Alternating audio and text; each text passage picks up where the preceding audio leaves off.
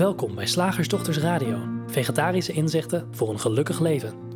Linda Spaanbroek en Angela Mastwijk geven jullie een kijkje achter de toonbank van de menselijke ervaring. Hoe werkt het daar nu echt? We maken gehakt van ingewikkelde concepten en fileren met liefde ook jouw leven. Dat alles onder het motto, geluk, mag het een onsje meer zijn. Welkom luisteraars, ik ben Linda. En ik heet Angela. En wij willen het vandaag eens met je hebben over een onderwerp wat wij steeds vaker, uh, daar horen wij steeds vaker dingen over. Of we krijgen uh, bij de shiftdagen bijvoorbeeld mensen die, die zeggen van ik zit in een toxische relatie. Of we lezen erover in, uh, in de media. En uh, ja, wij, wij menen dan vaak te horen dat er een soort sprake is van een, een beetje slachtoffer-dader verhouding. Um, Nou, dat is interessant, vonden wij, om naar te kijken vanuit de drie principes. Maar ook als er geen sla- slachtoffer- of dader-idee is, uh, klinkt het ons wel steeds in de oren alsof het heel moeilijk is om de toxische relatie te verlaten. Dus mensen, hè, dat, dat, nogmaals, je leest het in de media of het wordt tegen ons gezegd van, ja, ik zit in een toxische relatie, maar ik kan er niet uit. En ik zit er al zo lang in en er is niks over van mijn zelfvertrouwen. Ik moet eruit, maar ik kan er niet uit. Nou, wij willen heel graag eens kijken of we wat nieuws uh, kunnen zien op dat gebied. Uh, maar, maar is het handig, Angela, als ik eerst eventjes een, een paar dingetjes die ik op internet heb opgezocht, even over toxische relaties. Dat wij in de luisteraars ja, wat ik weten geen, uh, waar we het idee. over hebben. nou, de, ik heb een, uh, een, een uh, webpagina gevonden waar een psycholoog met de naam Roel Blok wordt uh, geciteerd. En die geeft aan... Toxic mensen zijn mensen die je manipuleren voor hun eigen gewin. Hmm. Het kunnen narcisten zijn. En hij schrijft ook, een relatie kan toxic zijn door een interactie tussen mensen, spanningen en ruzie. En iemand is toxic wanneer diegene manipuleert en een ravage om zich heen veroorzaakt. Dus hier wordt eigenlijk een soort tweedeling gemaakt. Okay. Ik vond ook nog een uh, Belgische website. En daar uh, op de vraag hoe herken je een toxische relatie wordt daar geantwoord. Je voelt je niet gesteund, je voelt je onbegrepen, vernederd of aangevallen. Je voelt je depressief, boos of moe nadat je met je partner hebt gesproken of samen bent geweest. Jullie halen het slechtst in elkaar naar boven. Je partner haalt bijvoorbeeld een gemeen trekje bij je naar boven dat je in andere omstandigheden niet hebt. Oké, okay, dus dan gaat het meer over interacties. Ja. Dat is ja. interessant. Toevallig heb ik daar net een blogje over geschreven, maar dat is... Uh... ten tijde van deze uitzending alweer weken geleden waarschijnlijk dat dat ja. gepubliceerd is. En uh, waar heb je al een titel van dat blogje? Als mensen het willen opzoeken. Uh, het, het heet geloof ik, zijn er mensen die? Of is er alleen interactie? Nee, dat is niet de titel, want dat is veel te lang. Ja. Mensen die? Of een interactie? Uh, omdat ik zelf uh, door verschillende gesprekken en... Uh, verschillende mijmeringen die komen dan op. Hè. Dan ga je, ga je kijken. En dat kunnen herinneringen zijn. Of observaties. Of... En ja, dat is natuurlijk altijd beperkt. Want het blijft, het blijft mijn waarneming. Maar uh, ja, wat ik, wat ik, wat, wat ik zo uh, merkte is dat... Ken je wel dat, dat kleine kinderen bijvoorbeeld bij... Uh, het is maar een voorbeeldje, hè. Bij opa en oma zich heel anders gedragen dan bij de ouders. Ja. Of dat een hond, en dan moet ik denken aan Cesar Millan, heb ik vroeger vaak gekeken toen ik een hondje uit het asiel had geadopteerd. Uh, dat, dat, nou ja, dan waren er, laten we even zeggen, honden die werden aangemerkt als gevaarlijk of als uh, uh, ja, onhandelbaar. Onhandelbaar, precies dat. En dat nam Cesar Millan ze onder zijn hoede. En dan veranderde zo'n onhandelbare hond in een enorm braaf puppy. En ja, dan kan je natuurlijk zeggen van, oh ja, die, die Cesar Millan heeft iets speciaals. Of hij doet iets speciaals met die honden. Of ja, oma, opa en oma die hebben een heel andere benadering van dat kind wat wel werkt in plaats van niet. Of andersom, hè, het kan natuurlijk ook... En, uh, en ik dacht, ja, maar volgens mij kan je gewoon niet zeggen dat mensen op een bepaalde manier zijn. Er zijn interacties. Want als ik ga zeggen, hij is zus of zij is zo, maar ik vergeet daarbij dat dat alleen uit interacties blijkt. Um, ja. d- dan ga ik mensen vastpinnen op bepaald gedrag. Uh, en ga ik uh, eigenlijk een soort oordeel uitspreken.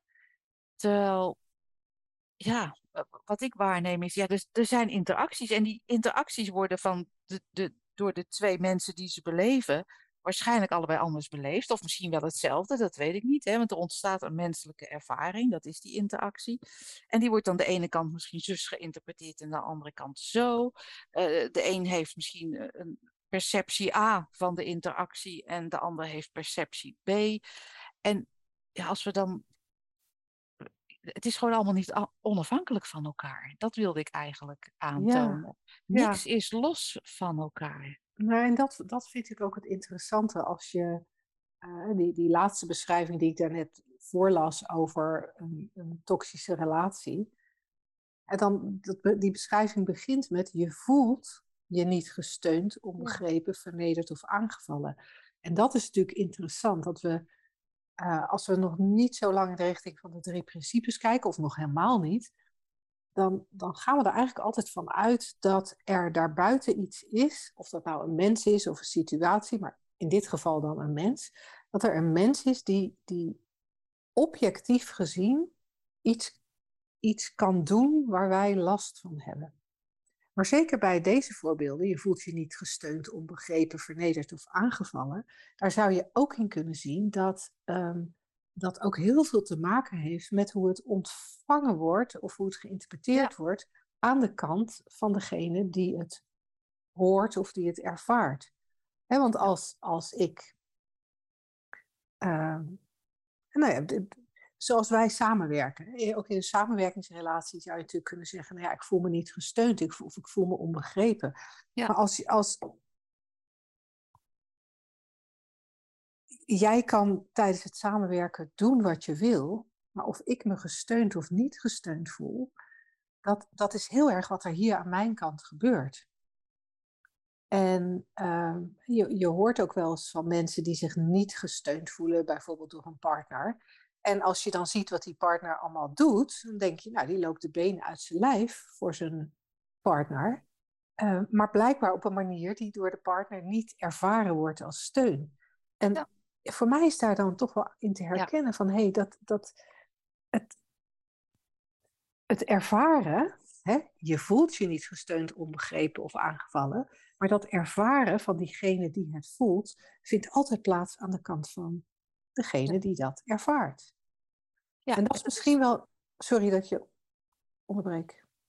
En dat is een volkomen neutrale uitleg van de werking van de menselijke ervaring. En niet, ik hoop niet dat je hoort dat van, oh, als jij uh, uh, iets ervaart of iets voelt, dat je dan iets fout doet. Hmm. We leggen alleen maar volkomen neutraal uit hoe de menselijke ervaring werkt, dat die van binnen naar buiten wordt gecreëerd en dat de Dat we meestal, meestal in het misverstand leven, want zo voelt het nu eenmaal. En wij maken die vergissing ook, dat het andersom is.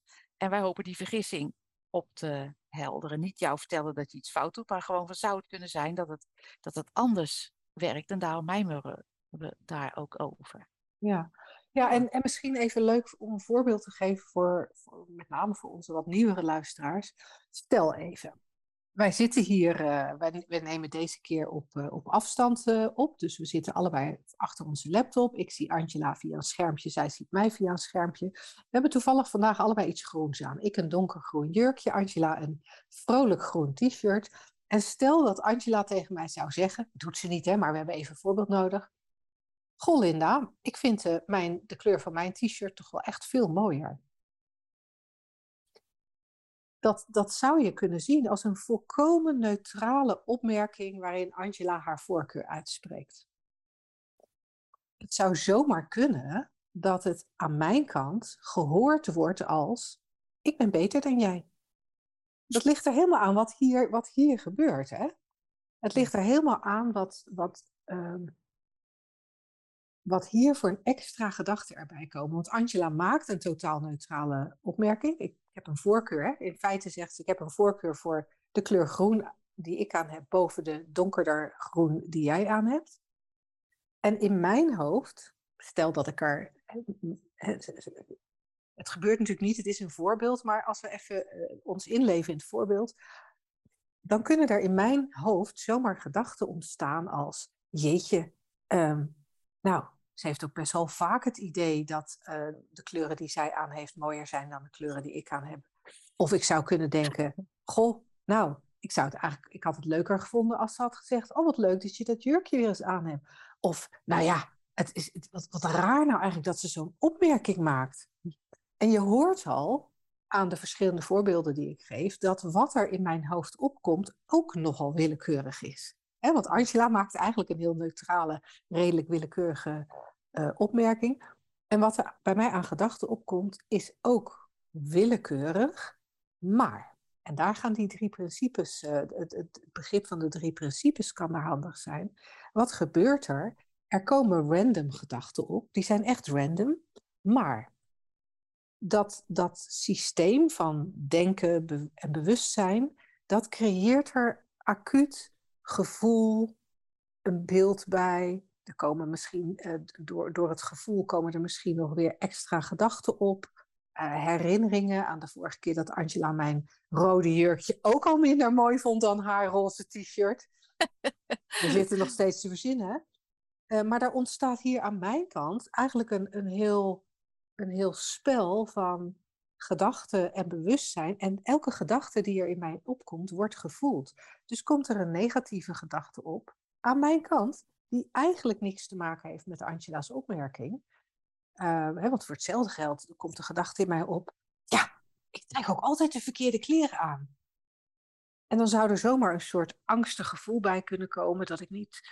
En, en, en dan de gedachte, jeetje, ik doe het ook nooit goed. En dat geeft een nog... nerveuzer uh, gevoel.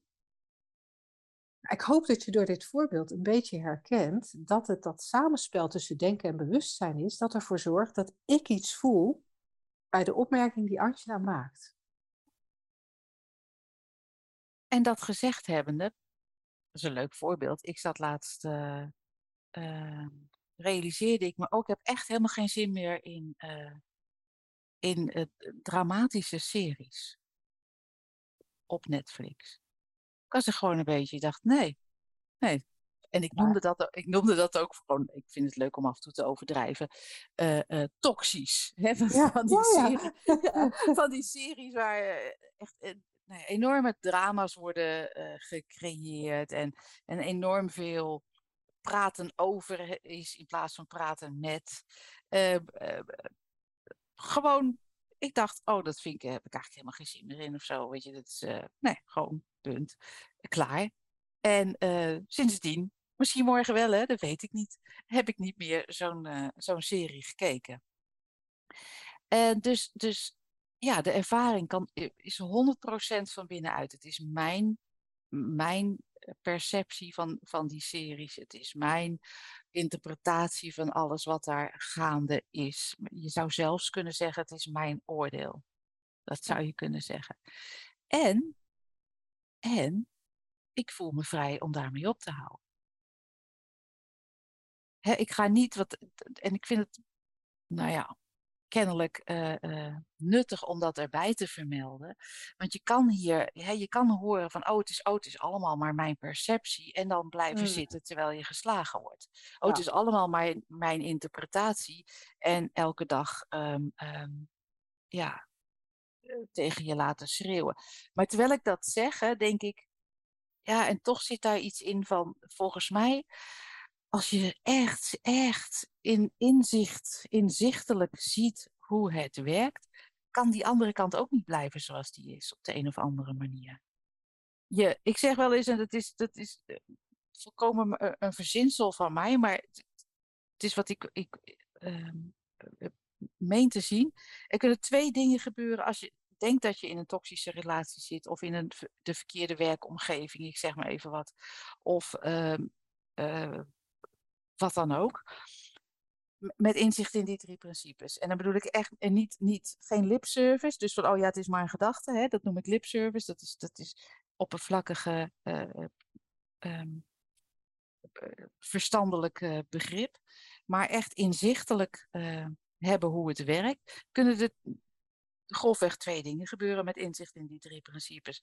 Of die hele uh, toestand, die interacties worden anders. Of je beweegt gewoon ergens anders naartoe. Ja. En beide kan in helderheid, uit helderheid gebeuren. Gewoon. Ja. Of, of, of er komt, oh, je merkt dat je opstaat en weggaat. Of de interacties veranderen gewoon. Omdat je, omdat je ziet wat je per interactie, hè, uh, uh, je aandeel daarin is. Jouw reactie, jouw oordeel, jouw mening, jouw uh, whatever. Ja. En nogmaals, dat is zonder schuld allemaal. Het is zonder schuld. Het is schuldloos. Ja, en als ik dan naar je luister, dan, wat er dan ook opkomt, is dat het dat inzicht in die drie principes, hè, dat herkennen dat je altijd tegen eigen denken aankijkt, kan ook behulpzaam zijn dat op het moment dat je echt het gevoel hebt van, dit is veel beter voor mij om weg te gaan. Ja, dit, dit smaakt naar gloor. Ik zeg echt het gevoel, maar het, gewoon, ja. Je hebt het gevoel, dit smaakt naar gloor. Hier heb ik geen, uh, dit, dit wil ik niet meer. Ja. Wat er zomaar zou kunnen gebeuren, is dat er vervolgens een, uh, uh, uh, drie, vier gedachtentreinen de remise verlaten. Een gedachtentrein over, ja, maar ik kan mijn partner niet zomaar verlaten, want de kinderen, de financiën, het huis. Uh, of er, er, er, er start een, uh, en of er start een trein. Ja, maar eigenlijk is het een heel fijn mens, alleen hij of zij heeft het moeilijk en daardoor, da, da, da, da, da, da, of een spoor van, ja, ik kan het gewoon helemaal niet alleen, ik ben bang, ik ben... Blah, blah, blah, blah, blah, blah. En, en, dat, en dat dat soort uh, uh, gedachtenstormen of gedachtentreinen, maar grote hoeveelheden gedachten in ieder geval, die ook allemaal gevoeld en ervaren worden, want dat is, hè, wat ik net ook probeerde uit te leggen, dat is wat er steeds gebeurt. We voelen alsmaar het denken dat aan onze kant opkomt. En dan zou het zomaar kunnen zijn dat er angst opkomt, of wat dan, wat dan ook aan gevoelens, waardoor, je, waardoor het lijkt alsof je toch moet blijven.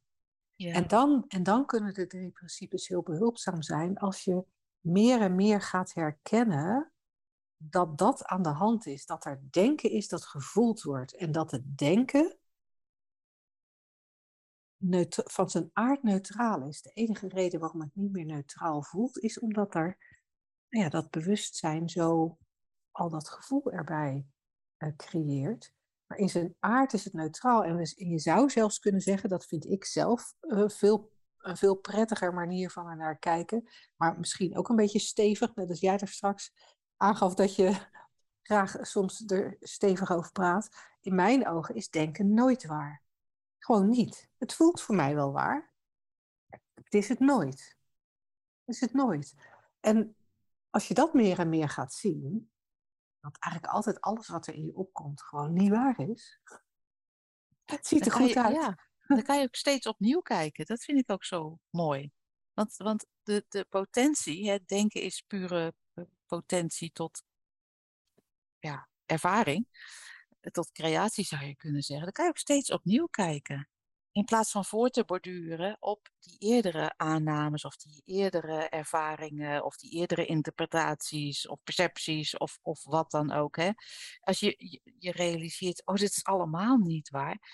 En dan kan, dan kan je gewoon opnieuw kijken naar, naar, naar wat hier gebeurt, naar, naar waar je die ander ziet, of hoe je die ander ziet, of... Um, En dat is een veel, ja, dan wordt het, dan ligt eigenlijk alles steeds weer opnieuw open. En dan weet je eigenlijk ook nooit wat, wat er in zo'n nieuw moment gezien wordt of nee. gebeurt of gedaan wordt. Nee, precies. Je weet niet wat, uh, wat de beweging uh, is. Dat, uh, dat, dat merk je dan wel. Dus eigenlijk een beetje samenvattend is het, is het elke keer opnieuw weer uh, je realiseren dat het werkt zoals het werkt. Van binnen naar buiten, hè, met uh, leven ervaren en, uh, en denken, of leven bewustzijn en denken. En ik vind het dan ook, uh, uh, en die drie principes verwijzen tegelijkertijd ook naar een soort diepere dimensie aan jou, naar de, de ruimte waar alles in, in gebeurt. En daar vind je dan ook um, ja, dat, dat, dat besef maakt ook dat je veel makkelijker beweegt. He, dat je alleen maar kijkt aan die oppervlakte van, van oeh, ik en mijn leven. En, en oeh, dat is heel eng. En ja. al het houvast wat daarin gezocht wordt. Of je realiseert je, oh, zo, oh maar dat werkt zo. En tegelijkertijd is er ook een, een, uh, ja, iets, iets te zien wat dieper gaat. Ja. Dan dat, waar je steeds opnieuw in terug kan vallen. Die enorme ruimte die ik net uh, noemde. En dat, ja, daar, daar kan je nog wel eens... Uh, door verrast worden wat er dan, uh, ja, wat er ja. dan opkomt. Of nou ja, en dat, is, dat, is, dat is iets waar we natuurlijk bij uitstek naar gaan kijken tijdens de driedaagse dieper inzicht. Ja. Uh, eind van deze maand is er één. Um, en op uh, w w w punt shift academy punt n l vind je uh, alle informatie over de driedaagse. Ik, ik wilde wel ook zelf nog even een kleine toevoeging uh, doen uh, to wrap it up. De, ja. de, de, Ons stukje over toxische relaties. Wat ik ook nog interessant vind om mee te geven, is dat het begrip toxische relatie eigenlijk een concept is. Zoals wij in deze radio show ja. aan het eind altijd concepten vermalen. En alleen al het woord toxische relatie, daar, daar, daar ontstaat al een beeld van fout en verkeerd. Uh, d- daar zijn heel veel aannames bij. Dus... Ja, je hebt er een ding van gemaakt. Dan wordt er een ding van gemaakt. En ik denk dat ja. dat al heel behulpzaam zou zijn. Als, als je het gevoel hebt dat je moeite hebt met een toxische relatie. Om alleen al dat woord, dat begrip, uh, even uit je vocabulaire te halen. En, en, en dan te doen wat jij zei. In elk moment kijken wat er opkomt. En, en wat jij in dat moment wil. En dan... Hè, Angela zei het daar straks al, wij zitten hier niet te betogen dat je moet blijven. Absoluut niet. Ga vooral als je daar behoefte aan hebt. Uh, maar realiseer je wel dat, je, dat, dat er concepten spelen die niet waar zijn.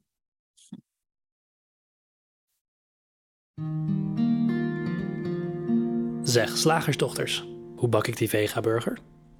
Over naar de luisteraarsvraag. We hebben vandaag een vraag van Judith en zij stuurde hem naar vragen at slagersdochters punt n l. En daar ontvangen we jouw vraag ook graag als je er uh, eentje hebt. Um, Judith zegt, ik zou het leuk vinden als jullie je gedachten eens laten gaan over vermoeidheid. Want soms kan een mens twee uur wandelen en zich daarna helemaal lekker en fit voelen. En een andere keer kan iemand na een half uurtje al denken, hè, hè, ik ben kapot. En dan zijn er ook mensen met iets als chronische vermoeidheid. Is vermoeidheid ook slechts een gedachte? Ik hoor jullie mijmeringen graag. Ja, interessant hè, hoe dat allemaal, allemaal zo beweegt. Zo random. Ja. ja. En, en, en, en, en we maar steeds bezig zijn om, om er verklaringen voor te zoeken. Hoe kan dat? De ene keer dit en de andere keer dat. De ene keer zus en de andere keer zo. Hoe kan dat in één lijf? Ja, ja en, en voor mij, maar dat kan mijn interpretatie zijn, uh, klinkt er in de vraag ook iets door dat vermoeidheid uh, eigenlijk, eigenlijk liever niet. Oh. Hè? Na een half uur, na een half uur moe zijn, ja, dan niet zo handig. Maar dat hoorde jij er helemaal niet in. Oh nee, ik hoorde nee. meer een zoeken naar een oorzaak. Grappig. Ja. En dan zie je ook maar, wij, wij interpreteren ook de vraag alweer anders. Ja. ja. Ja. Nee, want jouw invalshoek van, hè, we zoeken overal een oorzaak eh, voor. Dat vind ik een hele leuke invalshoek. Uh, ook voor vermoeidheid. En, um, en, dan, en dan vinden we het ook lastig als dingen niet altijd hetzelfde zijn. Ja. We willen graag een beetje voorspelbaarheid. Nou kijk, ik ben dus typisch iemand die twee uur kan fietsen. Of ik ben typisch iemand die na een half uur moe is. Maar graag één van de twee, hè? Niet alle twee.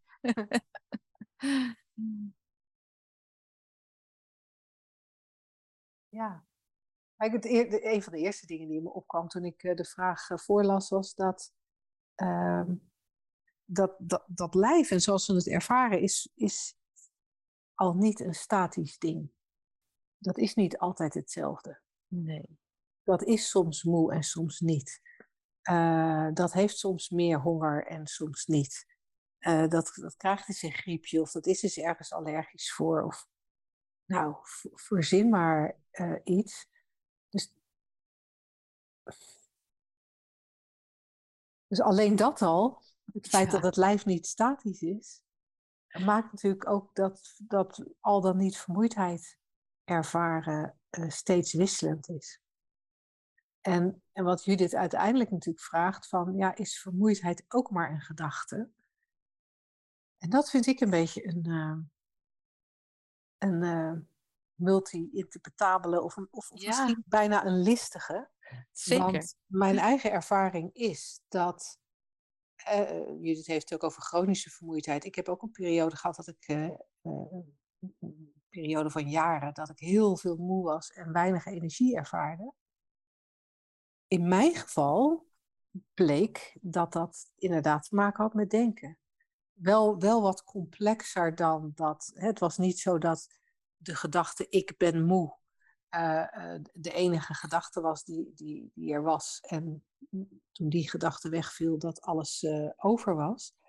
Uh, maar ik kan bij mezelf in retrospectief wel zien dat er heel veel denken was over energie, over mijn lijf, over dingen wel of niet kunnen, over uh, uh, als ik moe was, waar ik dat dan aan toeschreef. En angst voor de toekomst, dat dit zo zou blijven. Veel terugkijken naar het verleden, over hoe het zo gekomen was. En ja, toen ik daar inzicht in kreeg, uh, toen dat uh, denken tot rust kwam, en, en eigenlijk ook toen ik een soort van weigerde om nog na te denken over energie en vermoeidheid. Um, gewoon toen was het doen. Ja, nee, ja, dat, zo, zo simpel was het. Ik, ik ga het gewoon niet meer doen. Uh, en en uh, toen veranderde het ook heel erg.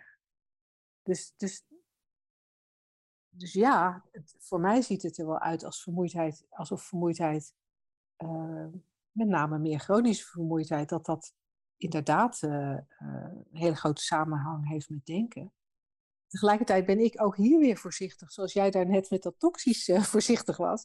Ik denk van ja, want het, het, het, het, uiteindelijk heeft een, hebben de meeste lijven, lijken ook, uh, behoefte aan slaap te hebben. Ja. Dus, dus blijkbaar is het in, in, in de natuur van dat lijf ingebakken dat er op enig moment vermoeidheid is, zodat dat lijf gaat liggen en in slaap valt. Ja. Dus we kunnen eigenlijk ook niet zeggen dat alle vermoeidheid uh, uh, een gedachte is. Als jij, als jij uh, uh, vandaag uh, gaat wandelen en, en, en je blijft de hele nacht doorwandelen um, tot morgenavond laat. Ja, lijkt me dan niet zo gek dat je vermoeidheid ervaart. Ja, ja. Ja, ik, ik moet ineens denken, het is echt een heel oud verhaal en ik heb het al een keer verteld. Um, um, en het haakt een beetje aan, aan hoe jij dat hebt uh, ervaren. Ik, ik kan zelf ook weinig zinnigs zeggen over, over vermoeidheid. Ik, ik, ik weet het niet. wat, ik, wat ik wel zie is dat uh, um, elke ervaring bestaat uit die drie componenten. Mind, consciousness, thought. He, dus alleen om het moeheid te noemen is al een gedachte. Maar dat wil niet zeggen dat de moeheid zelf een gedachte is.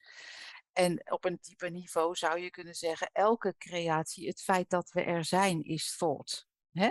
En dat behelst dus ook de moeheid. Dus ten diepste, ja, maar op, op het, in, in de vorm, ja, kan je het gewoon niet zo zeggen van, oh, dat is maar een gedachte. Daarmee ga je, ga je tekort uh, door de bocht. Maar het kan wel heel veel met denken te maken hebben. Dat zei jij ook al.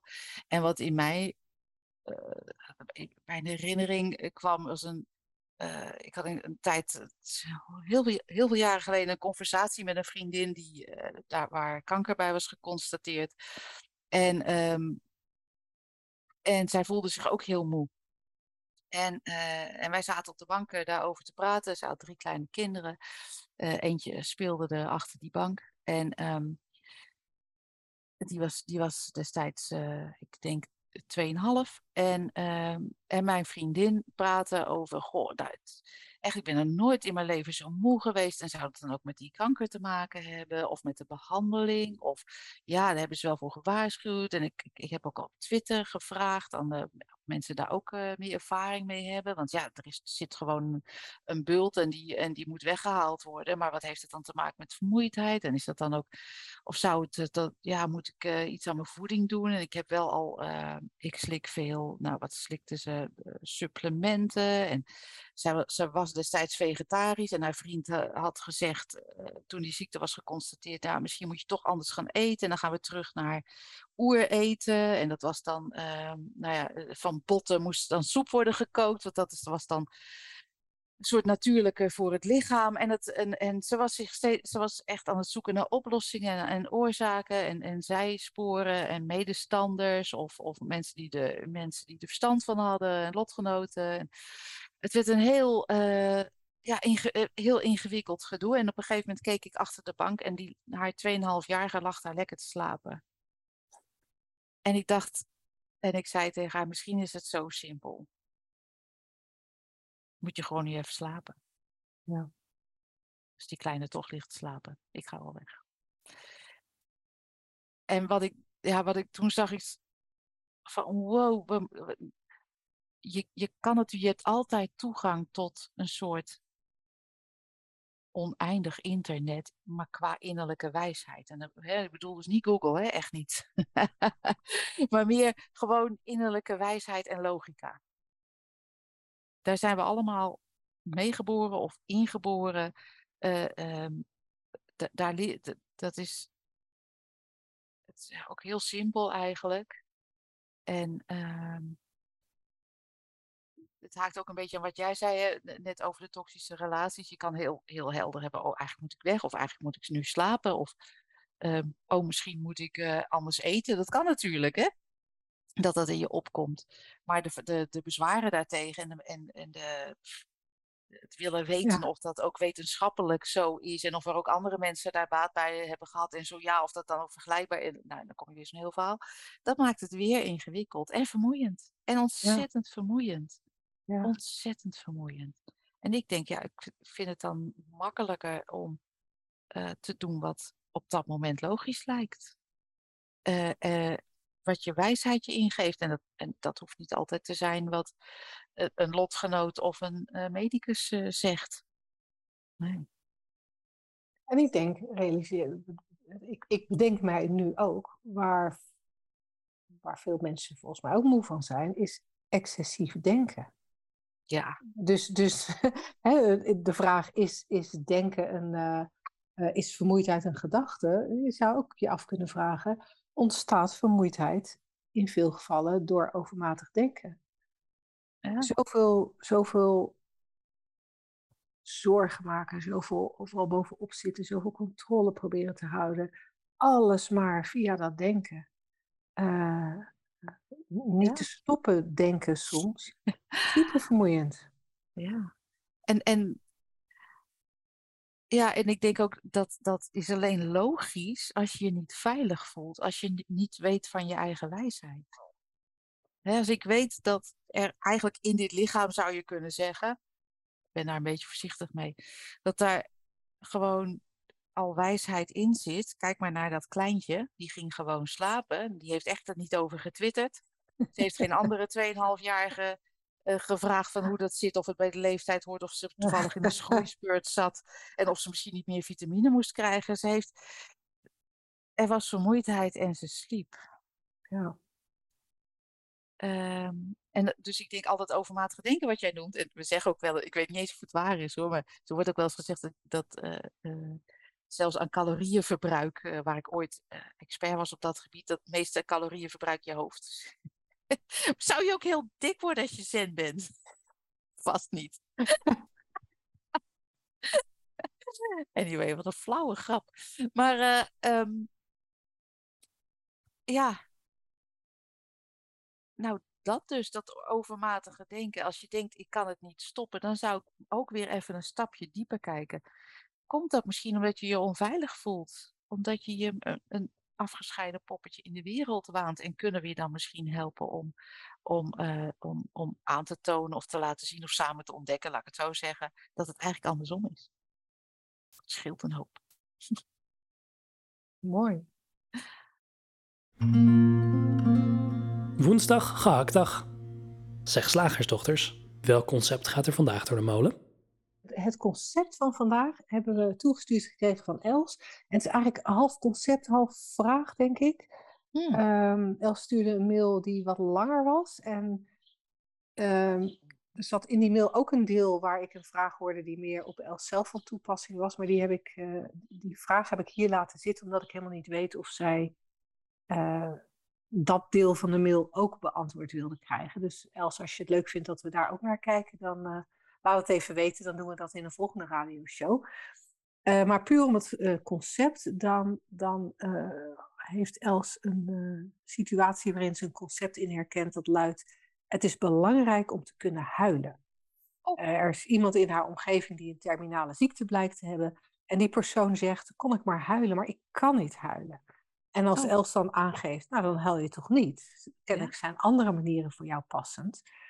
Dan, dan, uh, dan lijkt dat uh, niet gehoord te worden. En, en, en, uh, en Els zegt ook van, dat, dat zinnetje van ik kan niet huilen, dat bleef een beetje bij me. Want ik hoor dat wel vaker.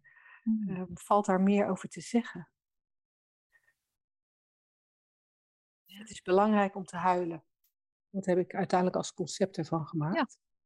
Ja. En uh, ja, wat ik, wat ik, waar ik aan moet denken, is dat het is belangrijk om te huilen, maar dan moet je wel een goede reden hebben. Want als je zomaar huilt, dus zoals jij een paar maanden geleden had je dat een keer, toen kwam je, kwam je uit de bus aan op kantoor, de tranen stroomden over jouw wangen. Ik zei, hey, waarom huil je? En jij zei, ik heb geen idee. En, uh, en toen vertelde je dat je in de bus ook al had zitten huilen. En, en uh, dan vinden we huilen weer vaak weer niet zo uh, nuttig. Maar als, als er iets gebeurd is wat ons niet bevalt, wat we vervelend vinden, dan moet er blijkbaar gehuild worden. Ja, het is interessant, hè? Ik ben, ik ben dan ook benieuwd. En dan zouden we eigenlijk meer door moeten vragen. En dat kan, kan niet, want Els is hier niet. Um, van, oh maar, is er dan um, um, wel verdriet, maar da, dat kun je dan niet... Da, da, daarom kan je dan niet huilen. Maar als je bijvoorbeeld naar mooie muziek luistert, dan wel of zo. Hè, zoals, zoals ik in die bus zonder, zonder reden. Gewoon waarschijnlijk omdat er een bus was. Nou, dat is vrij bijzonder, hoor. Het is echt heel diepe ontroering. Maar um,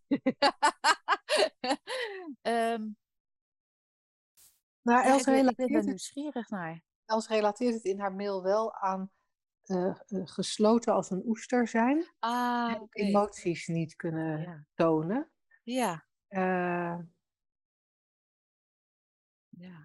Ja, het idee is, va- is, is vaak, denk ik hoor, ik zit hier ook maar uh, te interpreteren, van als je die emoties dan niet uit, hè, ik bedoel, ik, uh, um, dus er zijn emoties, maar je uit ze niet, dat ze dan ergens blijven zitten of zo, of dat ze dan geen doorstroming krijgen. Hè? Dat is, dat is volgens mij vaak het idee dat, het, dat, dat er dan iets, uh, iets misgaat. Ja, er wordt natuurlijk ook altijd ja. gezegd dat huilen oplucht. Ja, zeker. Vraag ik me ook wel eens van af of het waar is. Als je dan heel erg veel huilt. Althans bij mij, bij jou niet. Hè? Jij zit gewoon in de bus en je huilt.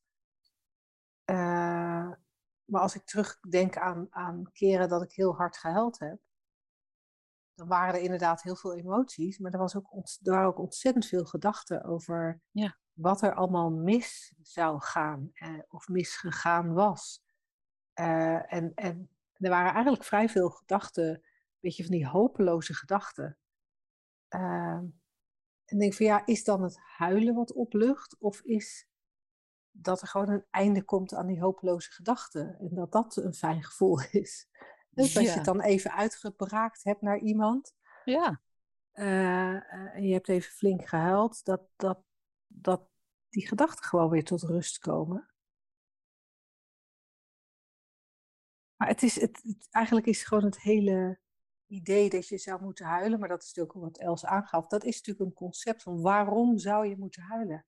Ja, ik denk als huilen gebeurt, gebeurt het. En als het niet gebeurt, dan gebeurt het niet. Dan is er waarschijnlijk, en als er dan sprake is van verdriet, wat inderdaad ja, dus altijd een verhaal moet hebben. Niet dat dat erg is. Maar, maar ja, dan um, ja, zit denk, een, een verhaal in je hoofd. Ja, ja, en dat is ook niet erg. Ik denk eigenlijk, het, het, wat jij daar straks zei, dat dat misschien nog wel het dichtste bij komt van, van hoe zo'n concept ontstaan, ontstaan is. Uh, hè, dat je aangaf dat, dat we blijkbaar denken dat emoties, ja, als, als ze niet geuit worden, ergens gaan vastzitten in het lichaam. En er zijn natuurlijk ook theorieën die, dat, uh, die daarvan uitgaan, die dan ook zeggen, ja, dat je er ziek van kan worden. Ja. Ja. Ik denk dat er veel is af te dingen op die theorieën, maar ik heb op dit moment niet het wetenschappelijke bewijs uh, uh, bij de hand om dat hard te kunnen maken. Nee. Hey, wat, wat, waar het, waar zo'n concept aan voorbij gaat, is het feit dat er in elk moment een nieuwe ervaring is. Ja. In elk moment is dat samenspel van die drie principes weer net, net zo dat er een andere ervaring is. Er is een net even andere gedachte of een volkomen andere gedachte. Er is een net even ander gevoel of een net even andere emotie. Dus, dus geen twee momenten zijn hetzelfde, ook al kunnen wij nog wel eens denken dat dat wel het geval is. Maar is elk, in elk moment weer een volkomen nieuwe, nieuwe ervaring. En van daaruit gezien, ja, hoe, wat maakt het dan uit of er gehuild wordt of niet? Ja. Allebei is dan de ervaring in dat moment. Dat is de nieuwe ervaring in dat moment. En vervolgens komt er weer een ander nieuw moment, hè, die, direct daarop volgend, met al dan niet huilen.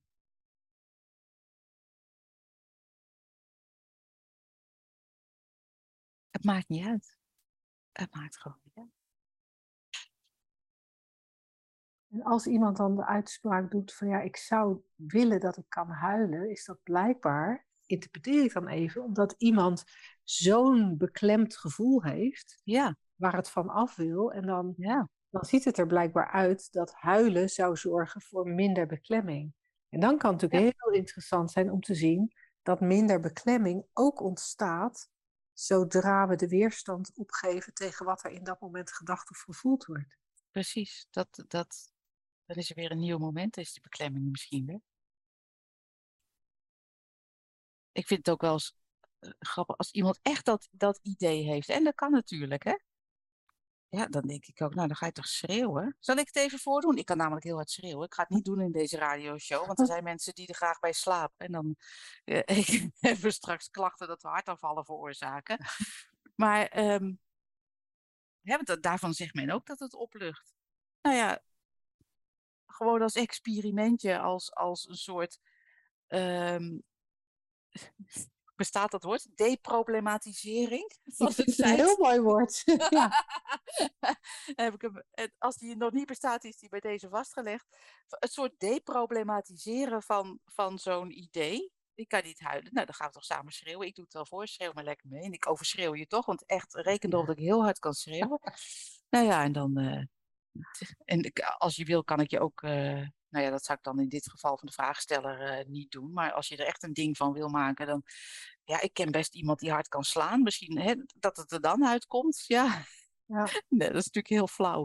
Maar deproblematiseren, dat, ja, vind ik wel leuk. Heel leuk.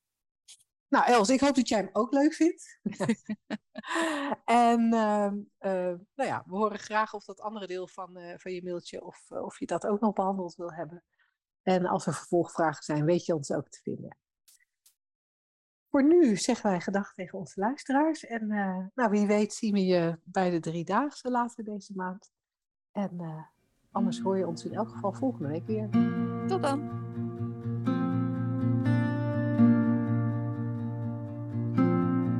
Heb je al geproefd van ons gratis e-book Ondernemen met meer gemak, inspiratie, flow? Je kan hem vinden op w w w punt slagersdochters punt n l slash gratis.